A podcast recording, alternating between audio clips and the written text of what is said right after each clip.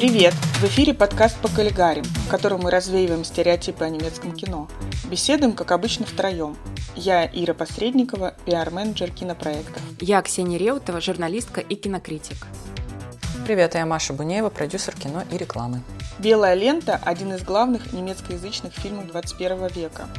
Премьера картины состоялась в 2009 году на Каннском кинофестивале. Там она получила главный приз – «Золотую пальмовую ветвь». Позже к этой награде добавились две номинации на «Оскар». В творчестве австрийского режиссера Михаэля Ханеки «Белая лента» занимает особое место. Здесь его обычные размышления на темы насилия, вины, отношений отцов и детей вышли на новый уровень.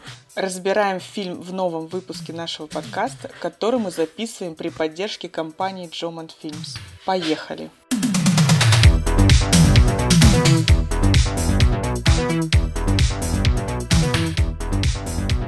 Белая лента по многим параметрам отличается от всех прочих работ Михаила Ханики. И я, наверное, эти параметры сразу перечислю. Пункт номер один – это фильм, целиком снятый в Германии, где раньше Ханики никогда не работал. До конца 90-х он снимал кино в родной Австрии, в конце 90-х перебрался во Францию и начал работать на французском языке с французскими актерами. И были у него еще короткие гастроли в Америке, где он сделал авторемейк фильма «Забавные игры». «Белая лента» – его первое и единственное обращение к немецкому материалу. Пункт номер два это костюмное кино, действие которого происходит в далеком прошлом. Тоже совершенно нетипично для этого режиссера. И до, и после «Белой ленты» он занимался в основном историями о современности. Пункт номер три, который вытекает из второго. Во многих фильмах Ханеке присутствует фиксация изображения на видео. Его персонажи сами постоянно что-то снимают на любительскую камеру, как видео Бенни, или на мобильный телефон, как в фильме «Хэппи Энд». Видео для Ханеке — это такой инструмент либо отчуждения людей друг от друга и от творимого ими насилия, либо инструмент угрозы, как в фильме «Скрытая», где герои приходят странные видеокассеты с записями его самого и членов его семьи. В «Белой ленте» Никакого видео быть не могло по определению, ни любительские камеры, ни мобильный телефон еще не изобретены. И пункт номер четыре – это черно-белое кино, чего с Ханеке тоже раньше не случалось, все остальные фильмы у него цветные. На немецком языке у картины есть подзаголовок «Eine deutsche Kindergeschichte» – немецкая детская история. И действительно, главный герой здесь дети, они же единственные, кто назван по именам, потому что у взрослых имен нет, они обозначены своими социальными функциями. Есть учитель, пастор, доктор, барон и так далее. Действие происходит в 1913 году в маленькой деревушке на севере Германии. Местная церковь, которую нам все время показывают в кадре, это церковь протестантская. Это важно для понимания сюжета. Все герои – носители протестантской этики. В местном сообществе ценится трудолюбие и дисциплина. Это понятно по разговорам персонажей. И весь их быт подчинен трудовому календарю. Мы, например, видим, как они э, празднуют уборку урожая. И вот в этой маленькой, образцовой, на первый взгляд, деревушке начинают происходить странные события. Кстати, сразу оговорюсь, мы разбираем сегодняшний фильм по косточкам, поэтому расскажем о нем со всеми спойлерами. Вы предупреждены. Выбирайте последовательность сначала смотреть или слушать нас, если с фильмом вы еще не знакомы. Итак, действительно, а, начинается фильм с голоса рассказчика, который предупреждает нас, что странные события начались, кажется, с доктора, он точно не помнит, но кажется, да, а, который едет на своей лошади по своему же а, по своей же территории, своей усадьбой, и э, мы видим этот страшный кадр, как лошадь падает, спотыкаясь о невидимую леску, и и лошадь, и доктор, они ну, повреждены, у него что-то с рукой, а лошадь, понятно, сломала ноги. И с этого начинаются какие-то невероятные события, которые никто не знает, кто их совершает. То есть страдают и женщины, например, а, глава не очень обеспеченной семьи, она погибает на лесопилке, страдают дети, например, ребенок барона а, а, его находят э, связанным э, вообще каким-то чуть ли не изнасилованным. Не, по-моему, его просто избили, да, его нашли связанным. Просто избили, да, да, да, ну, в общем, да, э, страдает даже птичка в доме пастора, потому что он находит ее не в клетке, как обычно, а на своем столе, и в нее, простите, воткнуты ножницы. То есть э, все, э, и никто не знает, что происходит, и никто не знает, кто э, стоит за этими событиями, и понемногу мы знакомимся вообще с жителями этой небольшой деревни. Кстати, она вымышленная, и находится она на севере Германии. А, это как раз-таки, да, пастор, у которого шесть детей, и которых он воспитывает в невероятной строгости, и те Э, наказания, которые несут дети, совершенно не соответствуют их проступкам. Есть доктор, э, у которого тоже двое детей, он э, находится в какой-то болезненной связи с акушеркой, которая приходит помогать ему с детьми. У этой акушерки есть ребенок с особенностями развития, который тоже в какой-то момент станет жертвой этого неназванного зла. А, есть молодой учитель сельский, который преподает в школе, и у него есть возлюбленная, прекрасная Ева, которая приезжает в этот город, чтобы нянчиться с детьми барона и баронессы. Такое чистое, невинное создание, и у них завязываются некие чувства. Есть, собственно, сам барон.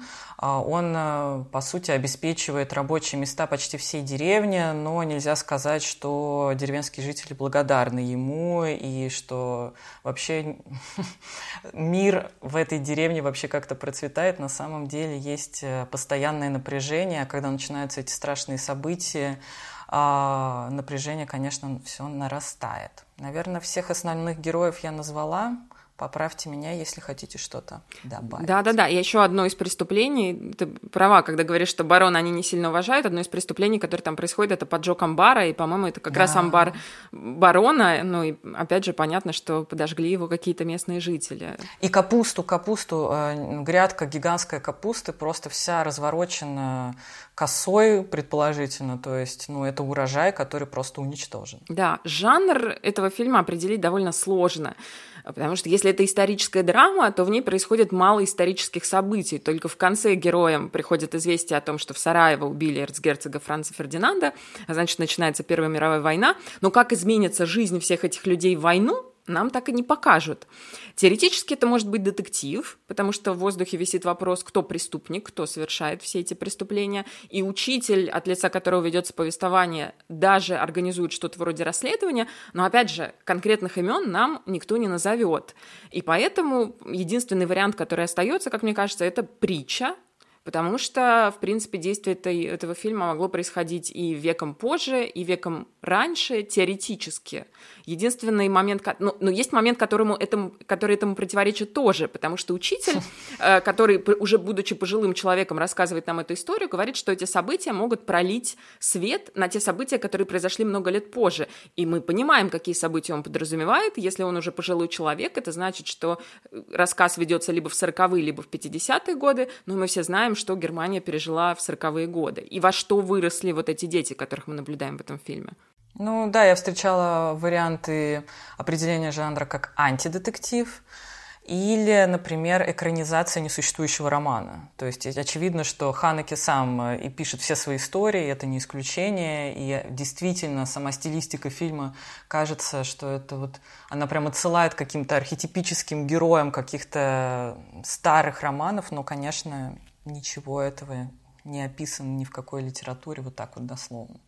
А еще да. мы никогда не видим в кадре это насилие. То есть мы видим, как порубили угу. капусту, но мы, например, не видим, как похищали никого из детей, или как их избивали, или как происходит какой-то э, акт насилия, которых там разных много. Это вообще кино закрытых дверей. Там постоянно вот эти кадры, где перед носом у зрителя прямо закрываются двери, и дальше что-то происходит. Есть э, вот там есть сцена с наказанием детей пастора, и мы видим мальчика, когда он идет в кабинет к отцу, берет вот этот пруд такой длинный, страшный, явно очень тугой, и дальше вот перед носом у зрителя закрываются двери, и мы слышим скрики этих детей, но мы не видим самого насилия. Мы вообще не видим эту натянутую проволоку, она практически угу. невидимая. То есть мы ничего не видим своими глазами, но в воздухе разлито ощущение угрозы.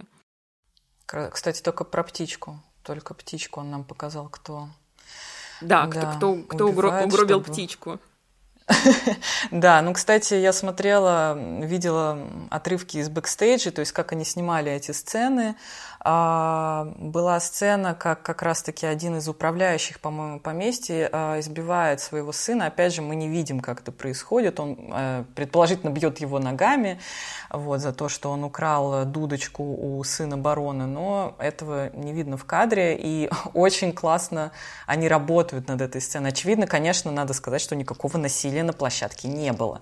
Но как Ханеки вообще преображается, конечно, кажется, что он очень суровый дед, но он такой живой. Он бегает по площадке, он всем показывает, как надо работать. Он сам вместо этого мальчика показал ему, как надо забиться в угол просто там ногами. Такой, вот, вот так ты должен делать, вот так вот забиваешься и делаешь. Он просто, ну, он уже довольно почтенного возраста человек в этом году, ему, кстати, исполнилось 80 лет. То есть он абсолютно сам проигрывает все эти ситуации. Там очень смешно этот актер, который играл именно вот этого отца жестокого тоже, говорит, ну, как классно у тебя получается, прям с первого раза. Ну, конечно, у тебя уже есть опыт. ну, имеется в виду, типа, опыт в показании насилия на экране. Конечно, ты показываешь нам, как надо делать с первого раза, очень круто. Но это прям настолько энергетика там, ну, крутая, несмотря на то, что очень жестокие события. Ханаки просто прям, да, меня открылся для меня с новой человеческой стороны, чего по фильмам, конечно, так и не скажешь. Угу. Михаил Ханеки, он режиссер и сценарист. Он писал сценарий, и прежде чем приступить к написанию, он прочитал просто тонны книг о воспитании и о деревенской жизни XIX э, века и того времени, о котором идет речь в фильме. И, собственно говоря, то, что он прочитал, он потом и использовал в фильме. Почему называется, собственно говоря, «Белая лента»? Белая лента – это э, такой знак, э, унизительное наказание, а, потому что эту ленту видно всем, и было понятно, что э, дети наказаны. И вообще при подготовке к фильму э, Ханеки уделял большое внимание э, исторической достоверности. есть даже такой факт, что он хотел, чтобы, например, рожь была той же высоты, которая была в начале века. И, Это уже какой-то нездоровый перфекционизм.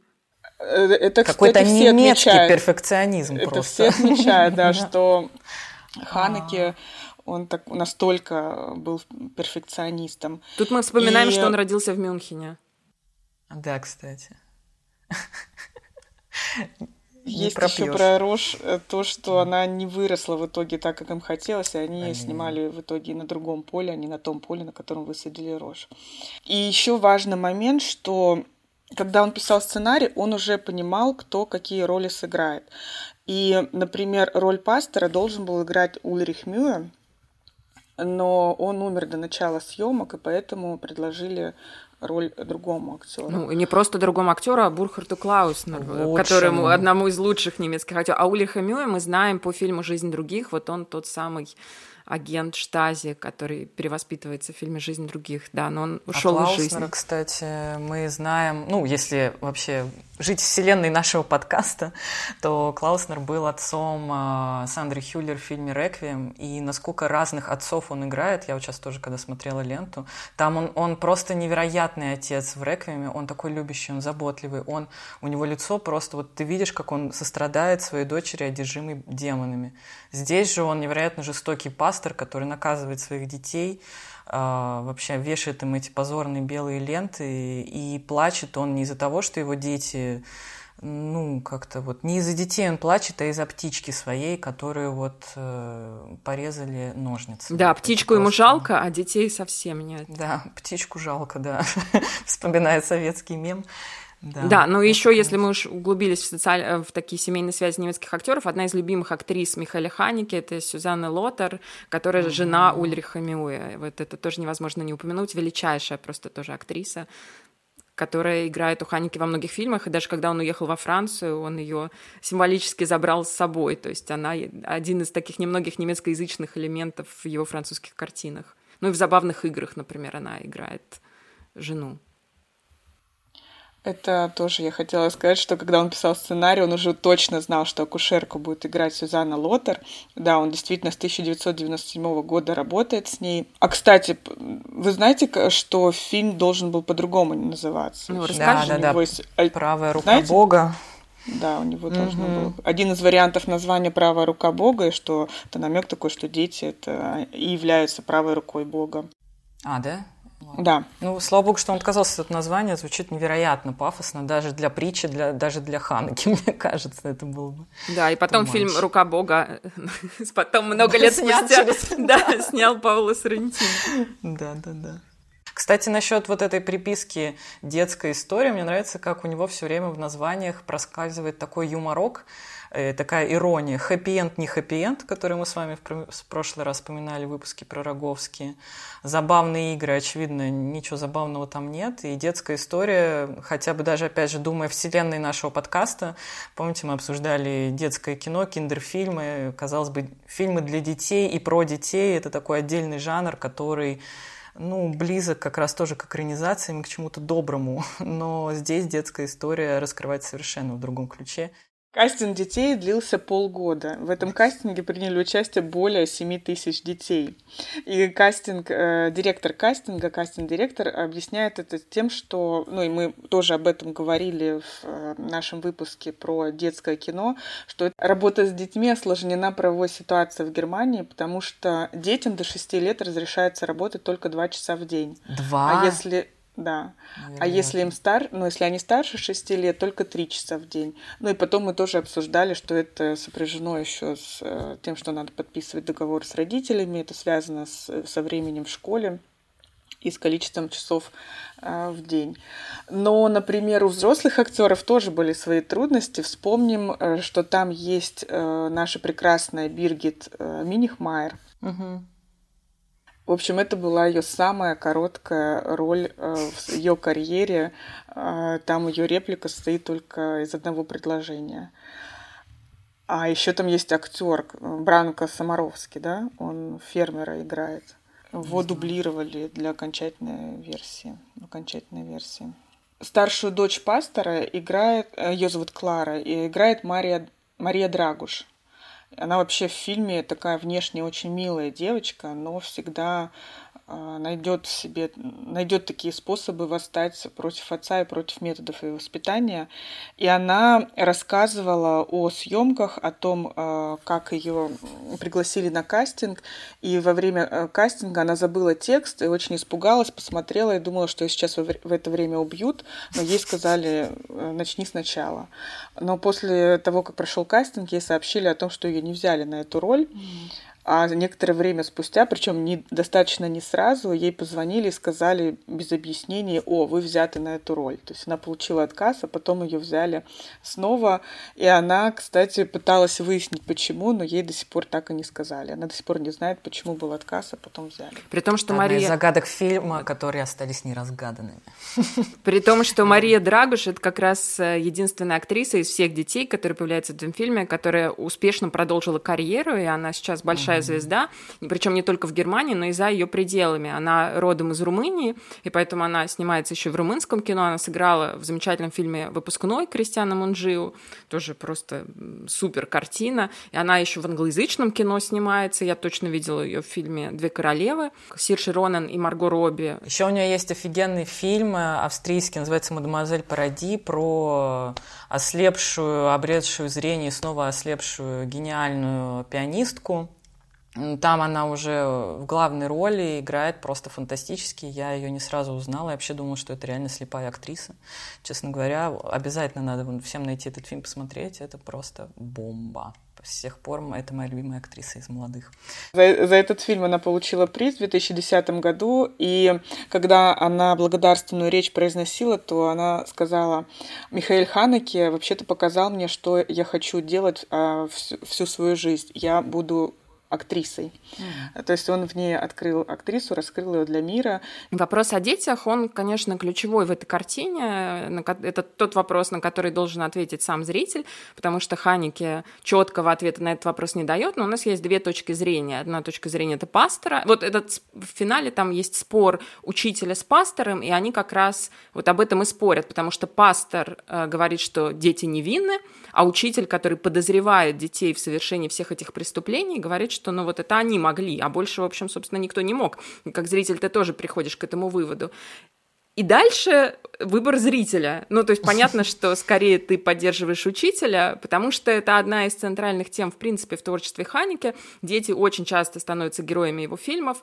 Видео Бенни, Например, или в фильме «Скрытая», там вообще вся разгадка тайны, которая есть в этом фильме, она таится именно в детстве главного героя. В общем, Ханикета уверен, что как раз дети не то, что они не невинны, но они повторяют, они несут на себе отпечаток того, как с ними обращаются родители. И если дети растут в ханжестве и в нелюбви, и в насилии, то когда они вырастают, все, что они могут воспроизвести, это ханжество, нелюбовь и насилие. Ну да, и не раз он в интервью говорил, что женщины и дети – это для него самые интересные роли, потому что они находятся, прости господи, в самом низу иерархии. Ну, женская позиция, я надеюсь, уже все-таки меняется с 2009 года, но дети все-таки остаются внизу действительно иерархии. Они, мне кажется, для него как лакмусовая бумажка общества. То есть то, что то, как родители воспитывают своих детей, то они воспринимают. Они же как бы, они невинные, они очень доверчивые, они очень восприимчивые. То есть дети сделают то, как их научили, совершенно не задумываясь о последствиях и не задумываясь о причинах своих действий. Поэтому, конечно, как будто он подталкивает нас к выводу, что вот если ну, хочешь понять, что с обществом, смотри на детей. Хочешь понять, почему оно такое, посмотри, какое у них было детство. Как-то так это работает. Но даже если, возвращаясь к нашему прошлому выпуску, когда мы упоминали фильм «Хэппи Энд», если расфокусироваться от Франца Роговски, который, кстати, тоже играет ребенка, но взрослого Изабелли Пер. Там же была героиня маленькая девочка, которая признавалась в своих зверствах э, в странных э, ситуациях, которые она, э, она отравила, по-моему, или что-то она сделала со своей подругой в детском лагере. То есть у него постоянно действительно дети совершают какие-то не очень благовидные поступки. В общем, стоит, стоит задуматься об этом. Ну, Ханике, в принципе, волнует э, вопрос о том, откуда берется в мире зло, откуда берется угу. насилие, как оно появляется, из какого да, из какого ручейка вытекает то, что потом превращается в реку. И, в общем, он приходит всегда к выводу, это практически во всех его фильмах, что начинается все с детей. Ну, а дети угу. откуда они воспринимают? Они сами ничего не знают. Они воспринимают это либо от, из окружающего мира, либо непосредственно от родителей. И э, главный герой Ханики — это всегда вот буржуазная семья такая состоятельная, из которой он, собственно, сам выходит. И поэтому, как мне кажется, Ханики так хорошо вписался в мир французского кино, потому что тема угу. деконструкции бур- буржуазной семьи — одна из главных тем французского кинематографа в целом. И вот он все время ее деконструирует и доходит до ребенка, который вот все это видит, во всем этом растет. Михаил Ханеки очень часто дает интервью, особенно после выхода фильма, и единственный вопрос, один из вопросов, который постоянно задают, и он его уже просто раздражал и бесил, это кто виноват. Угу. И виноваты ли дети? И угу. прям э, говорят, вот скажите, вот сейчас мы фильм посмотрели, скажите нам. Ну, он говорит, что э, вообще-то мой фильм это не ответ на вопрос, а это фильм, который описывает отношения между людьми. Это вот моя основная задача была показать отношения между людьми и показать ту систему, которая тогда существовала. И понятно, что еще один из вопросов, который возникает, и интересно, какой у вас будет вариант ответа, почему рассказчик учитель? Ну, во-первых, сама фигура рассказчика, мне кажется, здесь как раз заменяет телек или медиум, о котором Ксюша ты упомянула в начале. То есть он же говорит о том, что я точно не помню, эта история, кажется, началась так. -то. Да, он не просто рассказчик, он ненадежный рассказчик. Да, он ненадежный абсолютно. Он, мы слышим голос пожилого человека, а, Эрнст Якоби, по-моему, да, актер, а, который озвучивал этот голос. То есть он вспоминает то, как это было раньше, и можно этим даже, мне кажется, объяснить э, отчасти черно-белую стилистику. То есть это какое-то историческое прошлое, вот и все равно как бы начало века у нас ассоциируется с чем-то черно-белым. Было бы странно увидеть этот фильм в цветном варианте, хотя именно так он изначально и был снят. А, ну да, мне кажется, учитель это м, такая претензия на объективность, потому что пастор, ну, он э, как бы заложник своей веры, доктор, не знаю, как объяснить жестокость доктора, а учитель, он, э, ну, учит подрастающее поколение, возможно, он видит как-то лучше. То, что происходит. Мне, не знаю. мне кажется, через учителя было проще показать, что этот герой тоже провалился, потому что формально нам весь фильм показывает, что он в целом лучше, чем все остальные герои. Да. А, и mm-hmm. даже вот то, как он обращается со своей девушкой, по сравнению с тем, как обращаются все остальные персонажи с женщинами, которых они любят, или, ну, с которыми они находятся в отношениях. Ну, вот учитель, там есть этот момент, когда они едут в коляске, вот учитель и его невеста, и он говорит, ну, поедем, значит, вот тут есть э, там какая-то река, в общем, он хочет пикник такой ей устроить. И она говорит, не надо. И мы понимаем, чего она боится. Он говорит, да я, я не оскверню, значит, ты моя невеста. А она uh-huh. говорит, бита. То есть она говорит, ну вот, пожалуйста. И он разворачивается. Э, ну, то есть он формально выглядит действительно лучше, но он интеллигентный рохля, и в финале, как мне кажется, мы видим, что он, в принципе, тоже провалился, потому да. что он отказался от этих учеников. Он говорит, что он после Первой, Первой мировой войны продолжил дело отца, а отец у него портной, и он в деревне больше mm не был, он с этими детьми больше не взаимодействовал. Очень хорошо было про это написано в статье Зары Абдулаевой в рецензии «Искусство кино» на белую ленту. Она говорит, этот учитель готов вспоминать, но не свидетельствовать. Mm, угу. Кстати, круто, да, да. действительно. Ну, вот отстранился со стороны такой. Ну, кажется, было так, я предположил, но сделать-то ничего Хотя не именно он, как представитель такой интеллигенции, как человек, который учит, то есть тоже да, воспитывает да, это да, поколение, да. Он, он ничего не сделал. И еще есть важный момент. Э, из всех героев, которых мы видим, взрослые дети, учитель – это единственные персонаж, который изначально не из этой деревни, и поэтому он да. смотрит на все со стороны. Угу. И это такая ну, нейтральность, что ли, что он у него такое видение не, человека не изнутри. А, ну, как и девушка его, да, они оба из, ну, из другого мира, чужаки, они более чистые. Ну, как бы имя Ева намекает на то, что, видимо, она еще такой невинный, прекрасный цветок, а эта деревня уже погрязла кое в чем.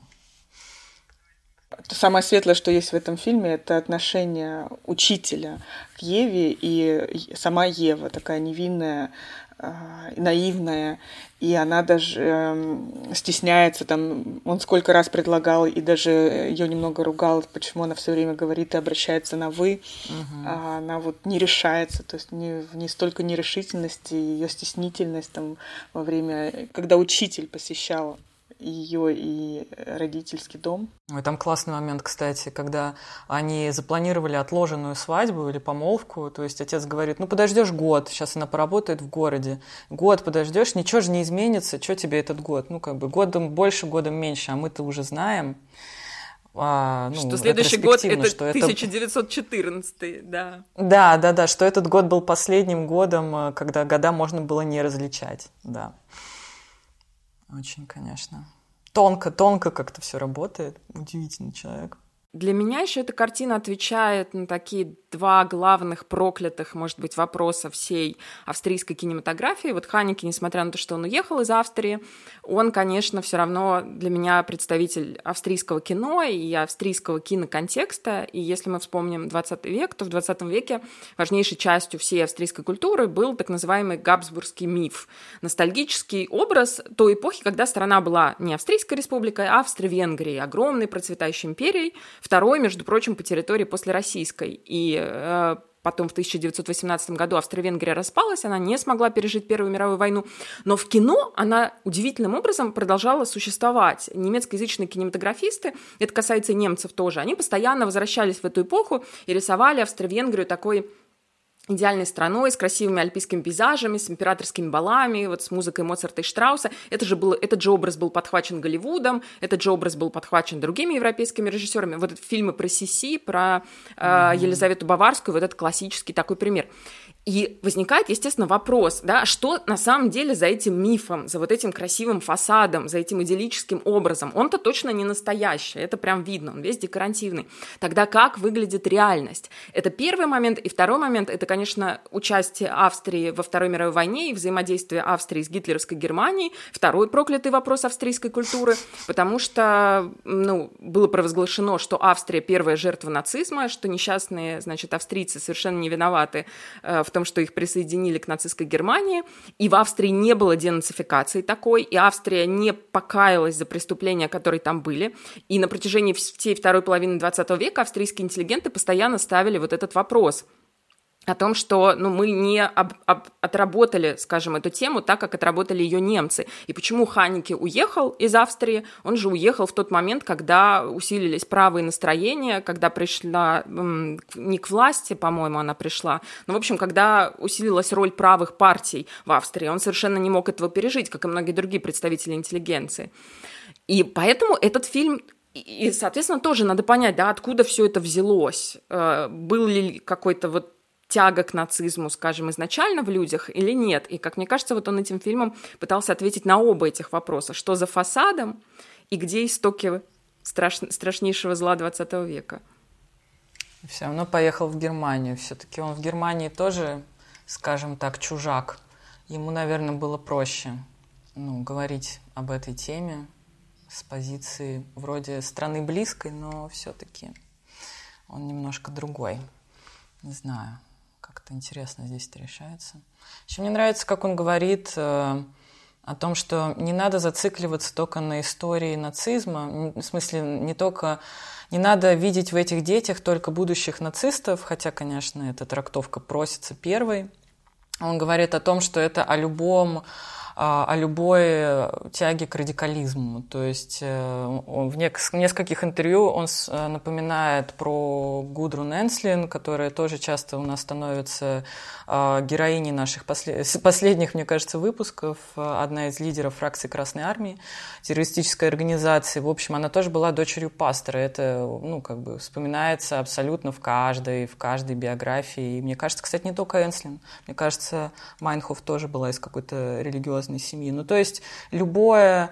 Он, понятно, что он не, а, не обвиняет религию во всех бедах человечества, он никогда не говорит ни о чем конкретном. Это, ну, в смысле, это было бы слишком просто для художника. Но он говорит о том, что есть в этой строгости э, есть что-то здесь, есть какая-то опасность в том, как, какие, не знаю, э, догмы транслирует вот такой человек как пастор, который обладает просто бесконтрольной властью, и он, все его действия всегда будут подкреплены якобы религией, якобы, не знаю, каким-то правильным делом и словом, которое он получил от высших сил, но на самом деле тем самым он творит какие-то вещи, которые излишние, излишние как э, наказание для этих детей. И, кстати, возвращаясь к самому к самому символу белой ленты. Он же надевает эту ленту им э, на плечо, да, получается, повязывает Нет, там, когда они ленту. стоят в хоре, у мальчика она на плече, а у девочки, по-моему, в волосах. А, да? Ну да? Ну вот когда, ну, конечно, кадр, когда мальчик такой насупленный, очень харизматичный, фактурный мальчик стоит на, ну вот когда постеры, обложки, кадры мелькают, у него на верхней части руки повязана эта белая лента, и, естественно, ты вспоминаешь совершенно другие повязки, которые будут носить взрослые люди через 30 лет Не через после 30, этих событий. Через 20. А сколько? 33 год, приход Гитлера ну, да, власти, да, а это 13 да, да. Ну да, ну, в общем, жесть. не знаю. Не, ну в этом фильме действительно, да, его действительно неправильно, наверное, будет сводить только вот к высказыванию угу. о, о нацизме, потому что в нем есть вот эта какая-то умозрительность, универсальность. Ну вот недаром у него такая притчеобразная форма, недаром он черно-белый. Вообще Ханики всю жизнь же исследует эти темы насилия, сознательной и подсознательной вины, но в большинстве, в большинстве своих фильмов он делает это на примере частных историй. Мне кажется, «Белая лента» для него — это та самая совершенная конструкция, которой он всегда всегда стремился. Это маленькая модель всей его кинематографической вселенной, в которой наконец-то нашло, нашлось место для всех деталей, и в том числе здесь, как мне кажется, присутствует все-таки фигура автора. При этом его все время ругали Ханики за какую-то отстраненность от собственных персонажей, говорили, что его позиция — это всегда позиция патологоанатома, но в белой ленте автор присутствует, вот даже не за кадром, а где-то за границами описанной им реальности. То есть он смотрит из будущего, в котором точно известно, в кого превратятся герои этой истории. А еще тут в два, вот этих два с половиной, получается, часа экранного времени вместились все возможные акты насилия, которыми угу. Ханеке на протяжении карьеры пытал зрителей. Тут есть убийство, Просто, да. тут есть побои, самоубийство, изнасилование, инцест, причинение вреда животным, все виды террора, психологического террора, от там молчания такого гнетущего до от прямых оскорблений или какой-то панической истерики. Вот здесь есть все в этом фильме. Да. Да, энциклопедия насилия, домашнего насилия и бытового, э, родителей. Ну, все, что ну, ты, Ксюш, перечислила, это правда. Можно составлять учебник. Не надо. Нет, я имею, я имею в виду, что можно разбирать этот фильм на предмет э, насилия, да, да, да, какое, как и как выражается. И особенно, конечно, насилие по отношению к женщинам. Да, и, и он и не углубляется в психологизм ни, ни здесь, ни везде, никогда, и это, опять же, делает э, эту холодность такой какой-то, не знаю, и пугающей, и это сближает его с немецким кино. Я как-то посмотрела на этот фильм как на очень немецкий даже по своей сути. Мы все время с вами говорим о том, как немцы составляют калейдоскоп э, исторических событий, никогда не углубляясь вот ну, как это любят американцы, например, в историю какого-то конкретного персонажа. И здесь тоже это мозаичное какое-то антропологическое исследование всех, ну вот, э, всех ролей социальных, которые играют мужчины, женщины и дети в маленьком обществе. И, ну, как бы здесь вот именно на частную историю претендует только любовная история, но она тоже как-то вот закончилась, просто оборвалась на полусловие, как Ханеки любит кадр обрывать на полусловие, так и история это здесь тоже э, ну, просто оборвалась. Мне понравилось, что он вот как-то очень по-немецки это сделал, прям как-то очень все хорошо сложилось. Да. И совершенно гениальный финал у этой картины, если помните, они там собираются в церковь все, и где стоит камера? Камера стоит там, где алтарь. И, и пастор, когда заходит, по идее, он должен встать за эту кафедру, но он не становится за кафедру, а он садится ко всем действующим лицам, он садится вот туда же, ну, где все сидят. И получается, что вот этот финальный взгляд — это либо взгляд Бога, который смотрит на, это, на этих героев из алтаря, либо это взгляд автора, который тоже вот их созерцает в последний раз и прощается. Ну, и одновременно это, наверное, еще и взгляд учителя, который вот их пытается всех вспомнить. Ну, конечно, в большей степени это либо взгляд Бога, либо взгляд автора, поэтому вот это название название «Рука Бога», которое он там хотел дать, оно, конечно, тут тоже сразу вспоминается. И что мне мгновенно вспоминается, когда я смотрю э, эту сцену, и вот я пересматривала ее снова перед этим подкастом, мне вспоминается фильм Ульриха Зайдля, мой любимый фильм Ульриха Зайдля, документальный 2003 года «Иисус, ты знаешь». Там Зайдель делает то же самое. Этот фильм — это сборник портретов. Его главные герои — люди, совершенно обычные австрийцы, которые молятся в церкви. И там камера установлена на месте алтаря. То есть герои фильма смотрят прямо на нас, зрители, и нам рассказывают о самом сокровенном. И вот здесь то же самое. То есть э, вот это вот все для меня связано с желанием австрийского кино, ну и немецкого отчасти тоже, проникнуть за фасад, проникнуть в глубину. Потому что ну, когда ты людей вот так вот поворачиваешь лицом к Богу, дальше проникнуть уже невозможно. Вот это и есть самое потаенное, вот это и есть момент истины. Мне кажется, что они как будто собираются на групповую финальную фотографию. Да, Знаете, это тоже, старые... это тоже похоже. Да, ЧБ фотки, где все-все-все собираются. Наверное, стоит сказать, что одна из э, сюжетных линий э, ведет детей к обряду конфирмации, обряду причащения, когда они из детей становятся условно подростками, то есть взрослеют. И э, сами дети настолько сильно провинились, и они отрабатывают э, свои наказания, они должны снова очиститься, чтобы принять этот обряд, чтобы их допустили. Вот. И, конечно, это можно связать э, с потерей невинности не только детей, но и потерей невинности старой Европы. Не знаю, мы говорили об этом уже, когда говорили про Стефана Цвейга, что в 1913 году закончилась история старой доброй Европы. Это был самый длинный век, это был золотой век. И в 2000, в 2000, ага, в 1914 году началась новая история – и, собственно, как у этих детей, да, тоже началась новая история их взрослой жизни и взросления Европы тоже. Я хожу сейчас на курс современной немецкой литературы на немецком языке, и мы читаем не только немецких авторов, а именно немецкоязычных авторов. Сейчас у нас Фердинанд фон Шарах э, «Кофе, сигареты». И один, одну главу он посвятил э, фильмам Ханеке. И мне очень понравилась одна цитата. Мы сегодня разбирали как раз на занятии и он говорит, что для него фильмы Ханеки это всегда как хоку. А, они говорят именно то, что хотят сказать, и ничего больше. Там в фильмах Ханеки есть и загадки, и недомолвки, и намеки.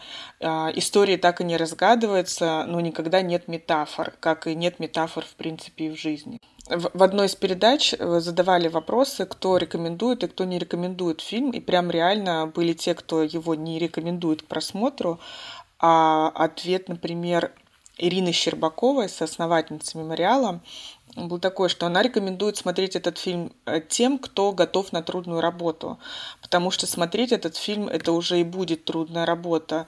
И фильм э, чрезвычайно важный и нужный, э, потому что он говорит э, какие-то вещи, и эти вещи очень существенные о природе насилия. И сейчас это как никогда актуально в наше время.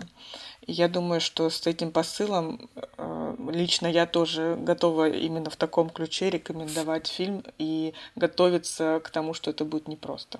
Ну и прошло уже 13 лет с момента выхода этого фильма. Сейчас вот я его в очередной раз пересмотрела. Я до этого и так его смотрела прям несколько раз и на большом экране.